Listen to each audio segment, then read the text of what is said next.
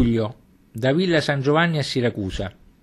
Avevo sempre pensato e detto che la città dove preferisco vivere è Roma, seguita da Ferrara e Livorno, ma non avevo visto ancora e conosciuto bene Reggio, Catania, Siracusa. Non c'è dubbio, non c'è il minimo dubbio che vorrei vivere qui. Vivere e morirci, non di pace, come con Lorenz a Ravello, ma di gioia, pur con degli splendidi scorci e sfilate di strade di un barocco che pare di carne, delle cattedrali di una ricchezza inaudita e quasi indigesta, queste città non sono belle, sembrano sempre appena ricostruite da un terremoto, da un maremoto, tutto è provvisorio, cadente, miserabile, incompleto. E allora non so dire in cosa consiste l'incanto. Dovrei viverci degli anni. Comunque è chiaro che quello che si vocifera sul sud qui c'è ed è anche molto pericoloso. Come niente qui potresti riscoprire atteggiamenti alla D'Annunzio, alla Ghid. Non è mica una chiacchiera che qui profumano zagari e limoni, liquerizi e papiri. Lascio andare Taormina, che è indubbiamente una cosa di una bellezza suprema, ma dove, come a Positano e a Maratea, io non mi sono trovato bene. Posso però affermare che il viaggio da Messina a Siracusa può fare impazzire. Lo dico così, da turista, approfondendo, conoscendo meglio, non solo con gli occhi, con le narici, le ragioni di un così improvviso amore, devono risultare ben vere e ben profonde. Ma il mio viaggio mi spinge nel sud, sempre più a sud. Come un'ossessione deliziosa, devo andare in giù, senza lasciarmi tentare. Lascio gli enormi lidi di Catania. È notte, giungo a Lentini. Scendo per la cena, ma lì un profumo di limoni, una luna grossa come non l'ho mai vista, della gente che non aspetta altro che parlare, mi arresta. Fino dopo mezzanotte non mi so decidere a lasciare i nuovi amici che mi sono fatto, che mi salutano come ci conoscessimo da anni. Uno dicendo Iddu u core bono lave. E solo perché ho parlato un po' con loro, dei loro problemi, del loro futuro. Corro solo in una notte immensa, sui monti tra Lentini e Siracusa. Di notte si è veramente totalmente soli per più di 40 chilometri non incontro una persona, una macchina, una luce accesa. Il vento caldo che mi investe è proprio quello dell'Africa e le montagne intorno sono so- un solo bosco ininterrotto di piante meridionali. A un bivio mi precipito contro i cartelli con le frecce per riconoscere quello di Siracusa. Freno leggermente e sento sotto il mio piede come uno scoppio. È spezzato il freno. Provo quello che provano coloro un attimo prima di morire in simili casi. Ma per mia fortuna lì la strada è abbastanza dritta e non troppo in discesa. Riesco a inventare il modo per frenare. Sono fermo, solo in mezzo alla notte, sotto la luna che ormai tramonta dietro le boscaglie di mandorli e carrubi. In fondo, davanti a me, scintillano delle luci. Augusta e altre più lontane, Siracusa. Riprendo andando a venti all'ora e piano piano arrivo ai piedi delle montagne, a 13 chilometri da Siracusa, sul mare, in un posto che sembra la Smara, Riolo Gargallo. C'è un forno aperto. Chiedo.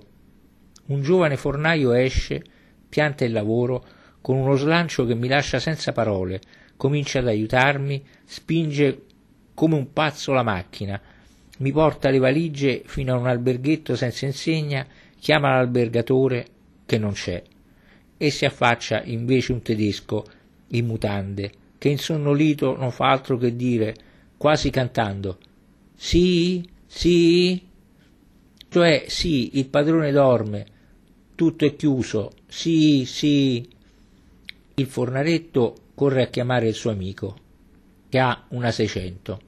Questa mi porta a Siracusa. Giro mezza città, tutta vuota, miracolosamente nuda, nuova. Mi sistemo al jolly. Come un ragazzo non vedo l'ora che venga domani. Notte. passa presto. Luglio. Siracusa. Eccomi a girare per Siracusa. Capito proprio alla fonte Aretusa. È sul porto. Un porto ceruleo e dolce, come una laguna. Sul piccolo lungomare c'è una costruzione cinquecentesca di suprema eleganza, circolare, una specie di pozzo, e dentro cigni, pesci e papiri. Il sole già bolle, ma la fonte emana un arcadico fresco. Di fronte, lungo i muraglioni del lungomare, sui moli del porto sta già bagnandosi un piccolo esercito di carusi, di tricu, triacusi, come si dicono qui i ragazzi di vita. Mi volto e per caso alle mie spalle, contro l'hotel d'Entrager, vedo un manifesto che annuncia alle latomie il racconto d'inverno di Shakespeare. Tra gli altri vedo subito il nome di Adriana, Adriana Asti. Tutto felice comincio a cercarla, individuo attraverso rapide ricerche dov'è. Corro a Villa Politi, una dolce costruzione Liberty, poco fuori la città, sulle latomie. Nella hall, tra le belle attrici della compagnia, la bellissima Edmondaldini. Adriana è a vestirsi. Immagino che urlo avrà fatto al cameriere per dirgli che sarebbe stata subito giù. Eccola infatti, con la maglietta beige e i calzoni bianchi, con due occhi enormi, più grandi di lei, per cui nel viso non trovano posto il nasino e il mento, pur piccoli. Ci abbracciamo, gridando, saliamo sull'automobile e via, sul mare di Siracusa. Ma sai che qui è splendido? Io non torno più via da qui, mi dice Adriana. Mi faccio rapire da un barone siciliano, ce ne avevo a dozzine intorno a Palermo. E qui a Catania, a Siracusa, le dico, è ancora meglio. Lo sai, non c'è mafia, non c'è sangue, c'è meno miseria. Giriamo e rigiriamo per uscire dalla città. È difficilissimo. Finalmente filiamo lungo l'altra sponda della laguna, una sponda piatta, bianca, nuda, tremenda. Andiamo dove ci sono templi sull'acqua, colonne, almeno papiri, grida Adriana.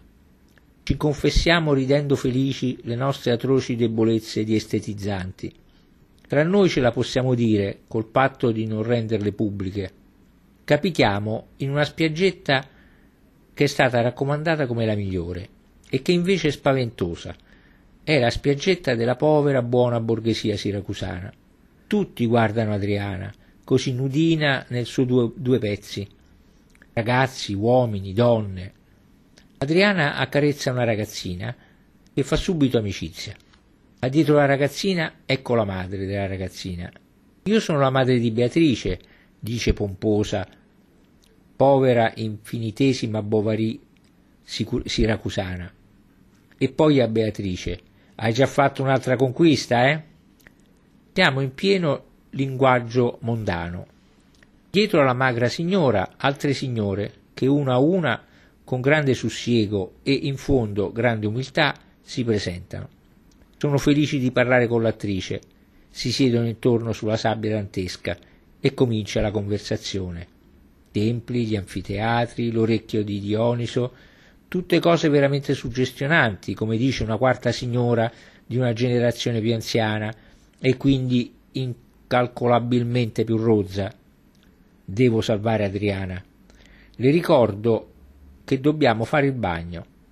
Siamo in barca, un'atroce barca, non ci crederete, di plastica.